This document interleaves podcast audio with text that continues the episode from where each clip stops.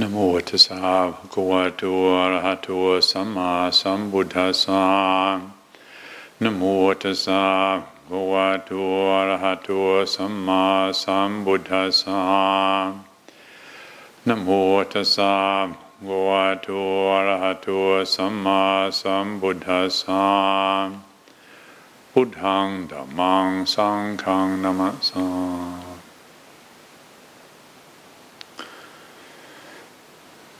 Obviously, there's only very few of us here in the Dhamma Hall this evening. However, I uh, understand that there are a number of other people who listen to these talks elsewhere, and uh, I understand also that for some people it uh, feels particularly stressful being uh, cooped up in a small apartment and with only four walls to look at. And so before I uh, address these questions this evening, I, I wanted to suggest uh, perhaps two or three practical exercises that might prove useful. Because we're, we're inside all day long and we forget that it's not natural to be having our sight fall so short for such long periods of time. It's a very abnormal thing to be doing. It can help to intentionally just go and look out the window. And even if all you see are a load of other buildings, just the exercise of seeing how far, which, the, which is the furthest point that you can see to and then allowing your gaze to just be there for a while, and, and in so doing, just that much, see if it doesn't help to uh, avoid getting too lost in the head. Being in the room itself is not itself a problem.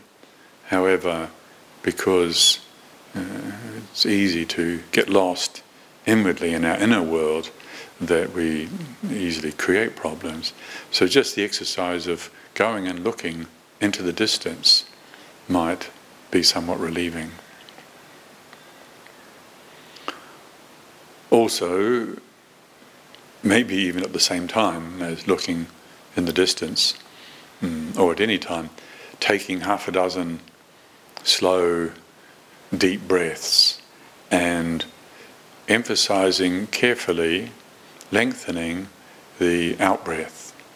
It's a very simple exercise, but if we do it half a dozen times, very slow, full in breath, and then slow out breath, extending it, not forcefully at all, but gently extending the out breath until we feel the lungs are really empty before we start gently breathing in again and see if that doesn't produce the shoulders dropping, belly relaxing, and easing stress just a little bit. And the third exercise, which I heard, I wasn't there at the time, but I understand Ruth Denison, uh, who's no longer with us, but when she was, uh, I think this might have been at her retreat centre near Joshua Tree National Monument uh, with a gathering of Vipassana teachers. At least that's how I remember hearing it.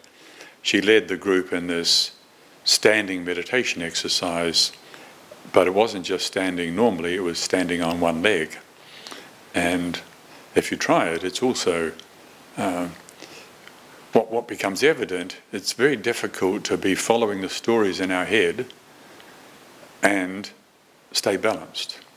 In fact, you end up uh, easily fall over unless you really come down into the ground, really lower the center of gravity uh, into the belly, feel the floor beneath you, and standing there. It's not like you have to lift one foot, a foot off the ground, just a little bit. So there's you know, only one supporting you and seeing if you can maintain balance. And again, as, as an exercise for helping bring us out of our preoccupation with thinking, it can be quite helpful. And that's a useful exercise we can do anywhere, even once the lockdown passes and various situations we may tend to be getting lost in our heads and can just slowly, gently, nobody else even needs to notice it, just lift one foot off the ground and it helps bring us down and ground us a little bit.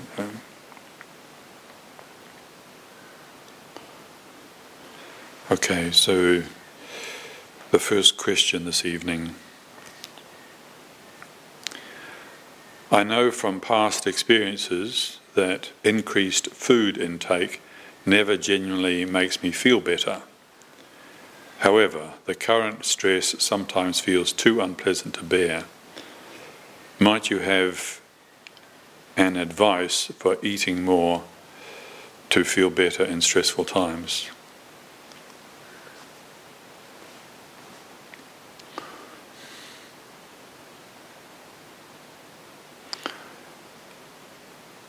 although I've not studied it, I imagine there's lots that people who do study these things would have to say about what's behind compulsive eating. And um, but that's not what I want to comment on. What I would like to comment on is, from a practice perspective, what might help. And the first thing that comes to my mind is the compulsive judging mind having a field day it would be understandable if it did. The circumstances that so many people are in right now are thoroughly unfamiliar, and yes, they can easily produce stress. And how do we cope with that? Well, it's made worse if we fall into the habit of saying that I'm wrong for being this way. I ought not be struggling like this. And if we just see that much, just see that we are judging and call it by its name, compulsive judging mind, compulsive judging mind, and then catch it at the next level where we're about to judge the judging mind, then we've got a little bit of a handle on it. And it can make a huge difference to whatever the nature of the struggle we might be caught up in. Because of our education, because of our conditioning, because the way we were programmed, we love knowing stuff, we love feeling sure, and we get very judgmental and critical of ourselves and others when we're not sure and when we don't know. And so we have this tendency to default to judging, taking sides. It's normal, it's expectable, and it's how we were programmed. However, with the right application of mindfulness, if we are present enough and we're listening inwards and we hear that voice that's saying, I'm wrong for being this way. It is this way. This is how it is right now. I want to eat stuff. So before we can get very far and any other way of approaching that difficulty, let's take time to check and see if we're not taking a position against ourselves. the middle way, we've just been chanting this evening the Dhammacakka Sutta. In the middle way, the Buddha talking about the position in the middle between following the tendency to take sides for and against. That's movement, that's activity. Can we establish ourselves with a perspective that is interested in that movement of taking sides for and against. And so naming it can be helpful. Just as I said, just call it what it is, judging, judging mind. No judging the judging mind. If we can get a feeling for that, it's not just something to believe in, it's not an intellectual exercise, but if we can get a feeling for, I do not have to judge the judging mind. Yes, the judging mind does this. And I am completely free. I am allowed to not judge it. I am allowed to just watch it. I am. That's the truth. I am allowed to just watch that tendency to take a position for or against myself. It may be a bit of a radical realization, to acknowledge uh, that we're allowed to do that. Maybe there's some conditioned presumption that it's the right thing to do to always be taking sides for or against, but it's a choice, and we don't have to exercise that choice. We can also exercise the choice of just watching, just knowing. It's like this the judging mind, judging ourselves. And once we exercise that, well, then we've already fallen back just a little bit more into awareness. We're in a different relationship to the struggle. Yes, there might still be a struggle, but we're not compounding it with compulsive judgment. And so that would be the place I would start.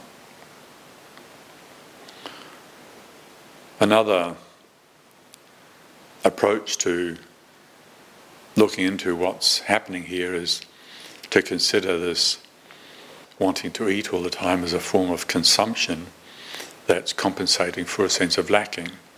I guess that's probably pretty obvious, but it's certainly a contemplation worth picking up and, and following. What is it that we're lacking? What is this feeling of lacking? Can we look at the feeling of lacking? Can we spend some time feeling the feeling of lacking without automatically trying to judge it and fill it up? And what is it? Because if we can do that, if we don't immediately react to that feeling of something missing, then we're in a position of maybe able to contemplate it. We can see how much, for instance, how much of our attention is always somewhere other than here and now. These concepts, here and now, and they are just concepts, but they're very powerful and important concepts, can, if we ponder them skillfully, bring into relief, highlight the, the degree to which our attention is anywhere other than here and now. And so maybe that's one thing that's missing is our attention to the reality of the moment we're living in. I would suggest experimenting with just pondering these two words. Contemplate the word here just saying the word here. And what does that bring up into mind? Mm-hmm. Other places that are not here. Here, in this room, in this spot in this room, in this chair, here. Can we hold the awareness of here, the sense of here, the impression of here? Can we hold that for any length of time? Or does our attention go other places? Where I was five minutes ago, or where I was five hours ago, where I was five years ago, where I was 50 years ago. How much of our attention is anywhere other than here? Or the future, like me failing at trying to not eat too much in the future seeing ourselves failing. We're not here. Or now, the concept of now. Contemplating, pondering on this now. This word now, this word here, these are, these are approximations that we use so as to direct attention, bring attention to this experience, this reality that we have access to. We don't have access to the past, that's dead, that's gone. We don't have access to the future, that's not here. So we use these approximations, we use these concepts, or we can, if we learn to contemplate skillfully. Now, to what degree can we hold that awareness of now before the mind wanders off into the future or the past? by exercising in this way, you can just automatically uh, encourage ourselves to be more here, more now. Now, we've heard these words, these concepts many times before. Can we apply ourselves to them? And what happens if we bring attention to here and now? Is there a sense of our feeling more nourished already, just nourished by our attention? Maybe we don't feel the same sense of lack that we have to fill up with food or something else, uh, consuming videos or conversations, and other things that we consume to compensate for this perception of something missing, something lacking.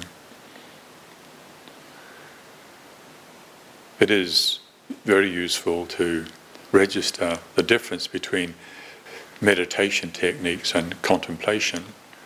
For a lot of us, our inspiration in the Buddha's teaching came with being introduced to a meditation technique that we could give ourselves to and start having some agreeable experiences. And compared to the chaos and confusion we were used to, the, some of the relative peace and calm that a little concentration exercise gives us is very, very welcome.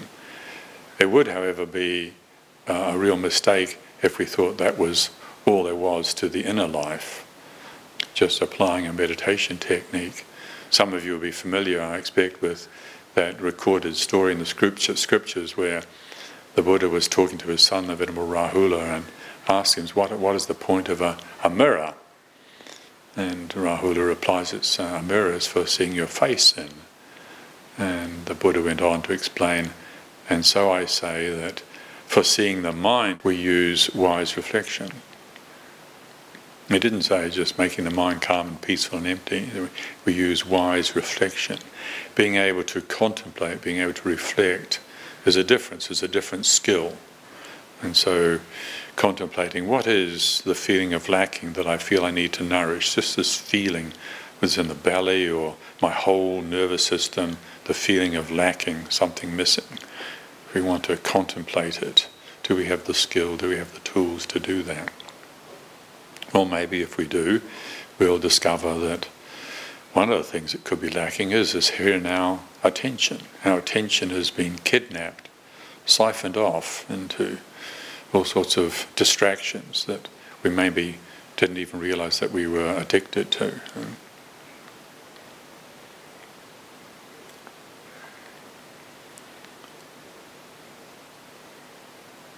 Another way of approaching this conundrum could be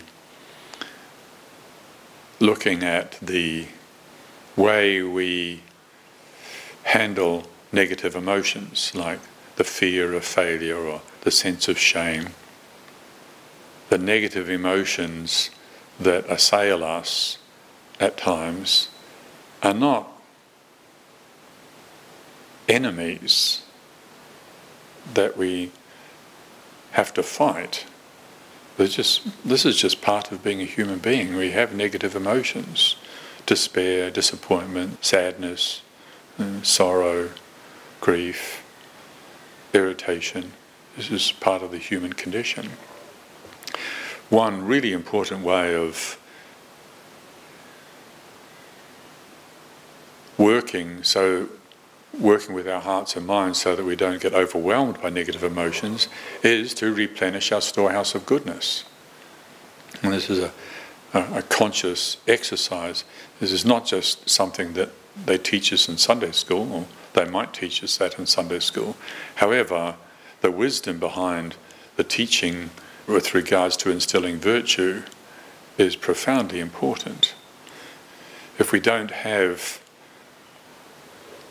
a sufficiently well stocked storehouse of goodness, then we are vulnerable to being overwhelmed by negative emotions. There's always going to be something that triggers negative emotions, whether it's something we see in a newspaper or something somebody says or our own self perception. Negative emotions are activated. How do we meet them? How do we receive them?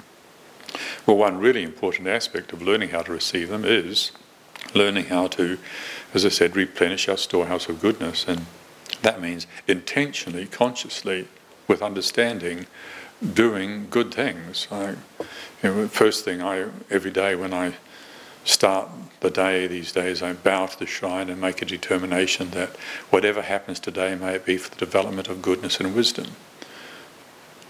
Liberating wisdom, of course, that's the goal. However, it needs to be intensity of goodness before insight and wisdom is going to manifest. And so, the, like the, I was thinking recently about the experiment that I remember doing at high school many years ago and transforming the compound of, of copper sulfate into crystals, making copper sulfate crystals. An experiment you can do with a, a beaker and some water and some some copper sulfate powder, and you need a certain acidity of the water and a certain purity of the compound and a certain temperature to perform the, the process. And however, you also need a intensity or a concentration of the copper sulfate. And if you don't have that concentration of the copper sulfate, then the precipitation won't take place, the crystallization won't take place. So it is with, with goodness that we need an intensity of goodness, otherwise, we easily get overshadowed. I mean, a lot of people spend a lot of money on going to psychotherapists and probably, sadly, end up taking a lot of medication to deal with their negative emotions when perhaps one of the more effective things they could do would be to intentionally cultivate goodness. And so let's not underestimate the intentional cultivation of goodness, like integrity, self respect, uh, really determining to not compromise on integrity or gratitude, to not miss an opportunity to express gratitude or forgiveness to ask or to offer forgiveness, to not miss an opportunity to ask for forgiveness. To can we say sorry? I can remember a period of my life where, whatever, even though I knew I should say sorry, I found it really difficult. Uh, what was that? Well, it doesn't really matter what it is, but what matters is that we can deal with it. Uh, have the humility, the modesty to be able to apologize when we've caused harm or to offer forgiveness when others have hurt us. So, all these virtues that we're familiar with, let's not underestimate the power that they have to protect us from being overwhelmed by negative emotions like self criticism and, and fear and anxiety. I think of it also as like it's like light. Recently, started moving some of the plants out of our conservatory here beside the Dhamma hall because the bamboo and the mock orange bushes outside have grown so big that there's not a lot of light gets in these days, and so the plants are not growing. There's nothing wrong with the plants; it's just not getting enough light. So you move them out to where there's some more light. Well, likewise, it's not necessarily the case there's anything wrong with us. It's just if there's not enough light using that as a metaphor for goodness, if there's not enough goodness, well, then the virtues, the strength, the self respect, the confidence can't be sustained, it can't grow. So, when dealing with something that causes us a sense of personal humiliation or loss of confidence, let's not forget the benefit of intentionally cultivating goodness. Talking about it in this way, it could, I understand, it could easily trigger or activate a sense of, oh, I'm suffering because I'm not good enough. And, well, if there is a psychological deficit of self confidence there, well, it's obviously important to do something about that. However, from a spiritual perspective, let's not make the mistake of thinking that the personality, the, the self, the ego, is ever going to be anything other than limited. All egos are inherently limited. I was going to say, or I could say, inherently inadequate, but they're only inherently inadequate if we think that they should be a source of satisfaction and security. All self structures, all personality, all egos are processes changing processes are unstable. They have a very important function, as I was speaking about a week or so ago. The self structure has a very important function. It's how we navigate our way around the world. However, if we think by clinging to it that it's going to give us a sense of security, then we will be disappointed. So, in some sense, the, the ego self is never good enough. It is true. So let's not get carried away with thinking that you know, we have to cultivate all these virtues so that I, personality, me, is going to feel adequate. I am always going to some degree feel inadequate. Hence the refuge in the Buddha, the Buddha awareness, the Buddha knowingness, uh, that selfless awareness that we can again contemplate as a source of security instead of seeking to feel secure by attaching to some activity in awareness, offering up the suggestion to our hearts and mind to allow ourselves to fall back into selfless awareness and see if that makes a difference.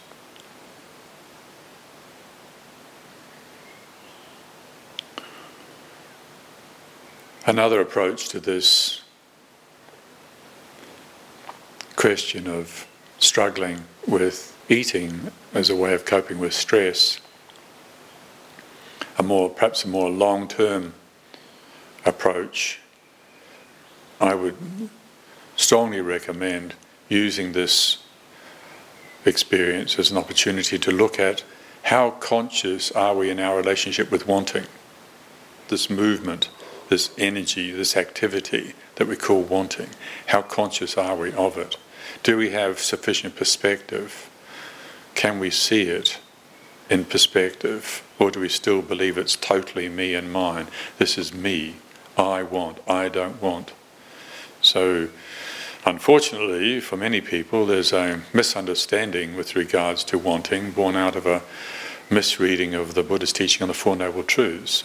Again, as we were chanting tonight, um, the second noble truth, the Buddha talks about tanha, but tanha is not wanting, tanha is craving.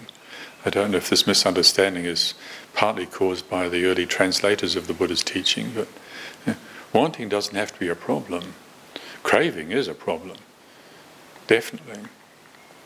So let's remember what the Buddha was talking about with the, the middle way, finding that position, that perspective of just knowing awareness as our refuge, as our fulcrum so as to observe wanting and not wanting and, and stop struggling, stop struggling for and against wanting.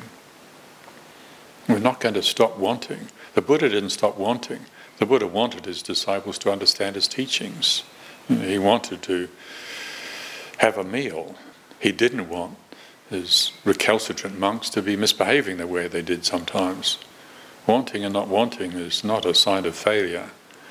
However, if we don't have sufficient perspective on wanting itself, then we don't know how to turn attention around and look directly at it. But we can do that, we can experiment with that. Just make that suggestion. Turn around and look at wanting, own it. The wrong understanding of wanting can compound a condition that we're already suffering from, where we somehow become alienated from this activity. We somehow feel bad about it. And maybe that's the reason we feel lacking, because this heart energy is always once removed, or many times removed. So sometimes we can just, the experiment, the exercise involves just owning it. Now, I know from the perspective of Buddhist scholars that might sound a little bit heretical way of talking. However, from a practice perspective, we have to feel fully responsible for it. We can talk to it. This is mine, this energy. I want to eat cheesecake. Two great big slices of cheesecake, followed by an espresso coffee. I do, I want, I really, really want. And feel it in the body. I really want. Can we do that?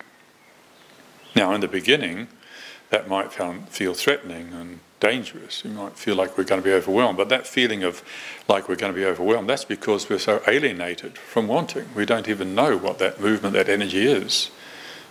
We're holding it at bay, fighting it. So instead of struggling with wanting, let's get interested in the relationship that we have with wanting.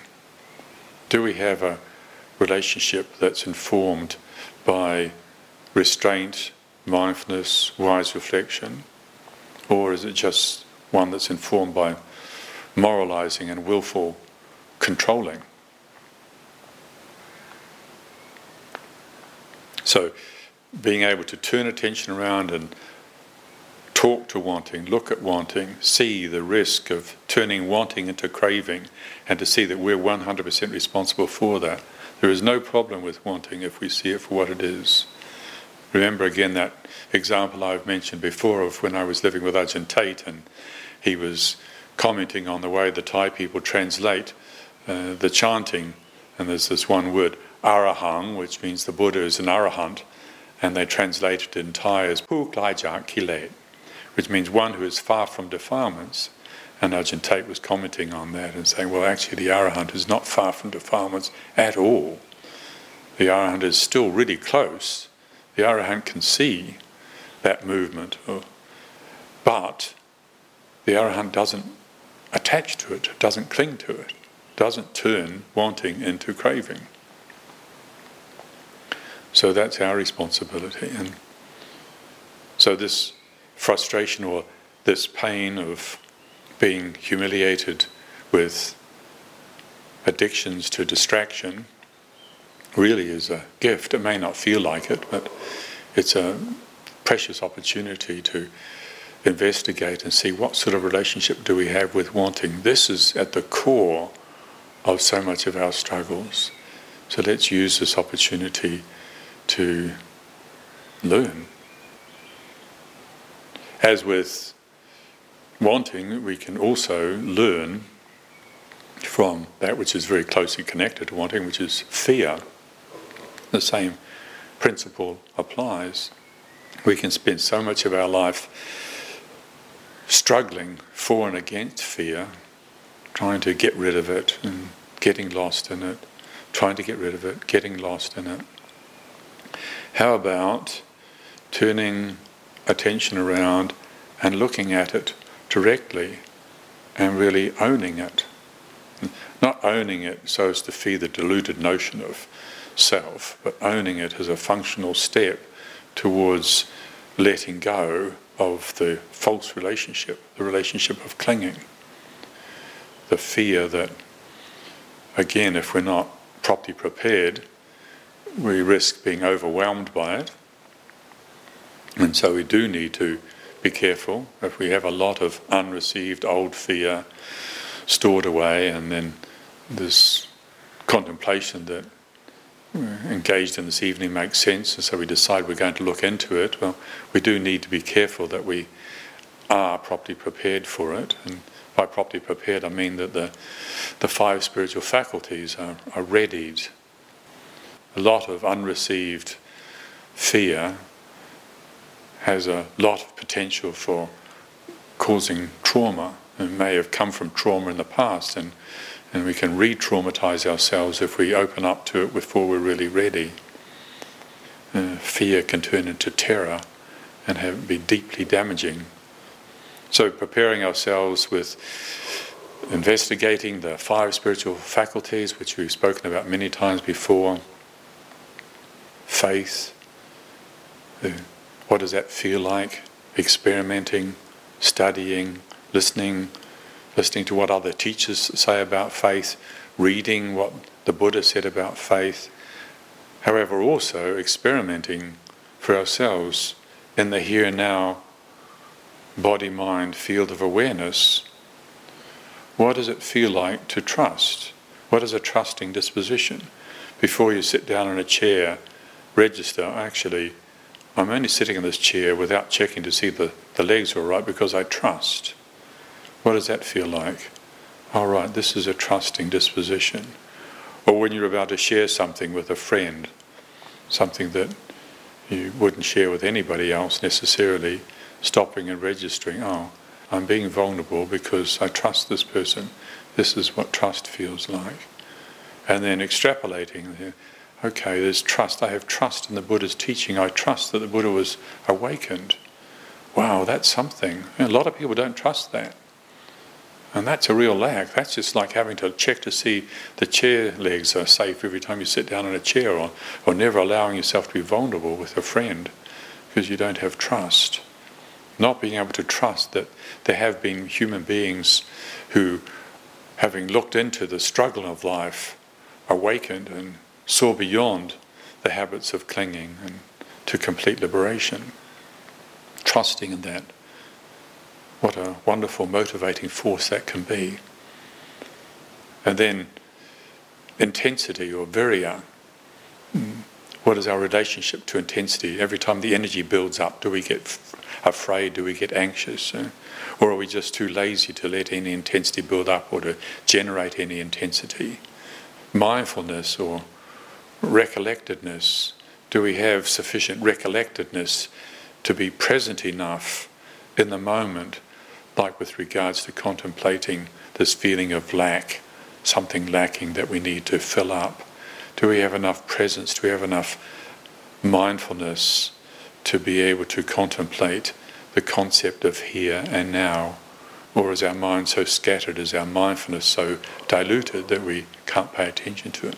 Appreciating the value of investing in faith and energy and mindfulness and samadhi or concentration or collectedness? Is our attention steady enough? The risk with using the word concentration is that we tend to contract and easily get into a very narrow, uh, exclusive mind state, which may be interesting and may even feel peaceful for a while, but it's not necessarily very functional. Kind of concentration, the kind of collectedness that's going to generate benefit is broad, open hearted, yes, steady, but don't think that everybody has to be developing the jhanas before they can benefit from, from exercising discipline of attention. And discernment, or panya, the fifth of the five spiritual faculties, the interest,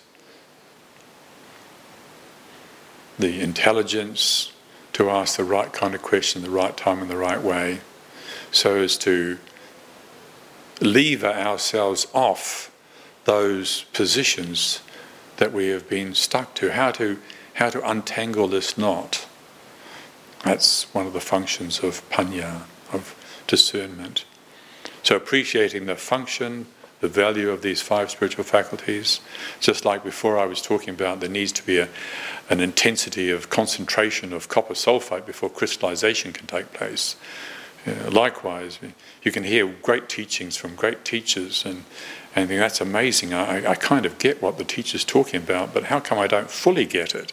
How come I don't seem to be abiding in that same space as the teacher is abiding? We might kind of get what the teacher's talking about, but maybe our faculties have not been sufficiently developed, matured enough. There's not enough uh, intensity of presence the, the spiritual faculties have not been matured enough. So the precipitation doesn't take place. So if it does take place, if we turn attention around and we look at fear, whatever it is, maybe some really painful fear of failure, fear of rejection, something that's dogged us all our life, but we're there, it's the right time, and we find that we can hold it in the right kind of way and feel it in the body and welcome it. And then we start moving in the direction of really valuable confidence and faith and practice. It's receiving this kind of pain, this kind of struggle, this kind of difficulty that produces strength. It's not just having nice, peaceful moments of samadhi, useful as those might be for those who have the facility to develop them. This wise reflection, when we meet ourselves in our experience of limitation, the fear of rejection, the fear of failure, can we really here and now receive it? Or do we struggle, push it away, reject it, and then distract ourselves with eating or, or conversations? Our addiction to distraction is often based on our inability to receive ourselves.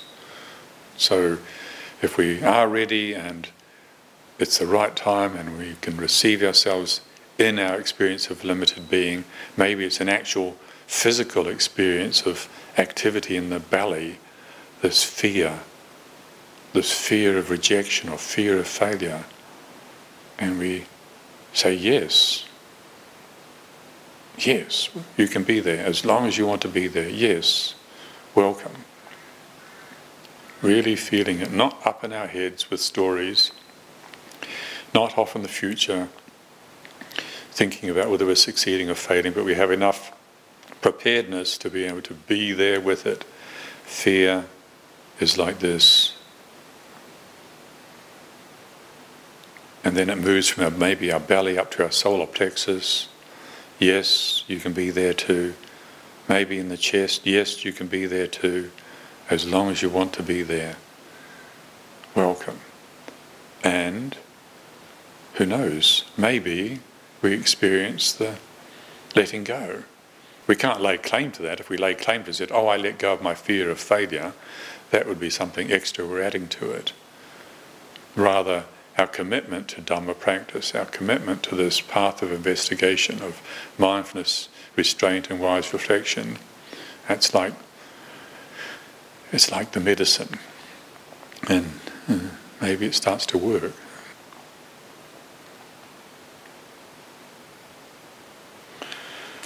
Okay, so second question.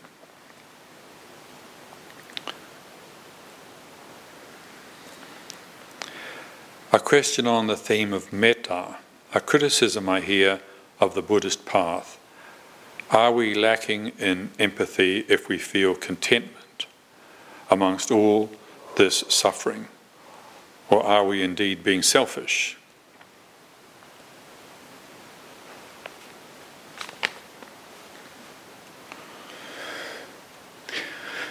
When I first read this question, what immediately came to my mind was um, some of the verses in the Dhammapada where in verse 197, 198, where the Buddha said, While in the midst of those who hate, to dwell free from hatred is happiness indeed.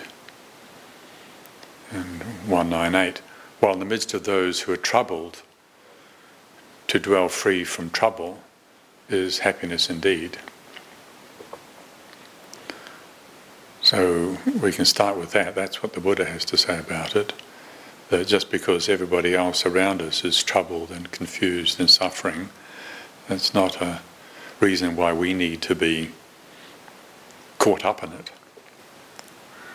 So even if we're not necessarily a, a, a, somebody who already has faith in the Buddha's teaching, I think we can accept that, that this is a one very wise being who had a profoundly good influence on humanity for the last two and a half thousand years. And so it'd be wise of us to look into this. And it does help a lot to ponder on a question like this if we are holding to a model of awareness as a multidimensional phenomena awareness as a multidimensional reality. And conversely, it can be very difficult if we have this idea that awareness or consciousness is some sort of singular thing. If we do have that view, then uh, a mood arises, despair, seeing the lack of competent leadership, how despairing that can be, and how sad we could feel. Uh, it's quite likely that we, if we have this view of awareness being a singular thing, that we just get taken over by it. However, if we can take on board this this way of pondering reality, that awareness is multidimensional. Like with a rainbow, you, you could say a rainbow is a, is a yeah, it's a singular thing. It's a, a rainbow is a thing. However, if you look into what a rainbow is, it's actually better described as a spectrum. And I think this model, this, this works well when contemplating the reality of awareness. We, we all know the Buddha taught the, the four foundations of mindfulness and the four different modes of practice sitting, standing, walking, lying down, the four absorptions, and these states of consciousness, these states of awareness can be coarse, can be refined.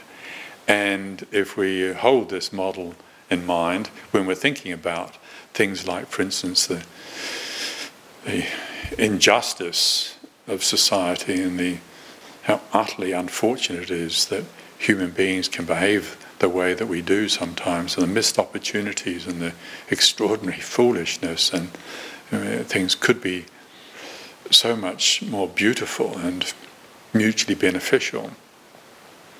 That can produce a lot of sadness, can produce tears.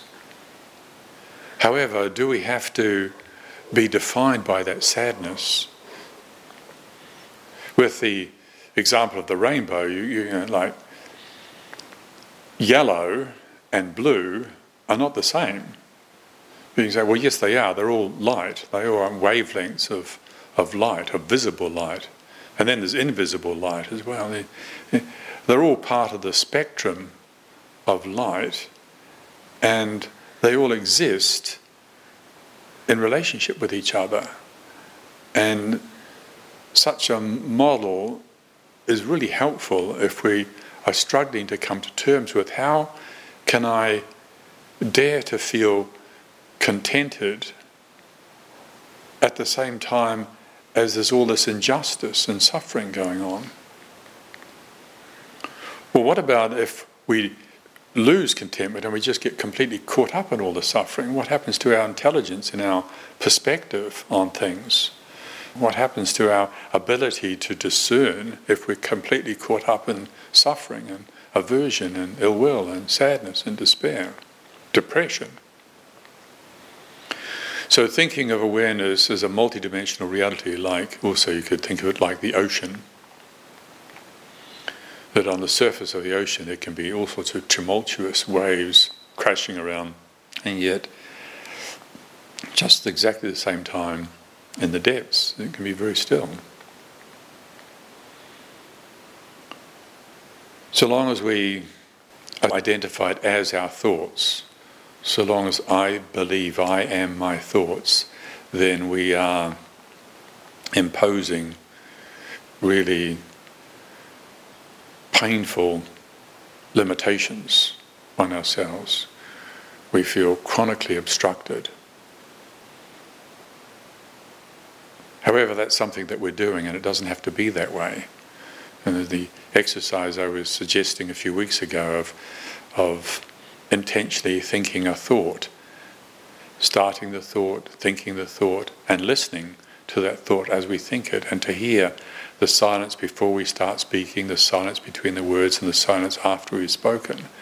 And just beginning to recognize, well, maybe this assumption that I was holding on to, that I am my thinking, is questionable. And it can be a real relief. Well, it will be a real relief because thinking is very busy. Even peaceful thoughts uh, can be very busy.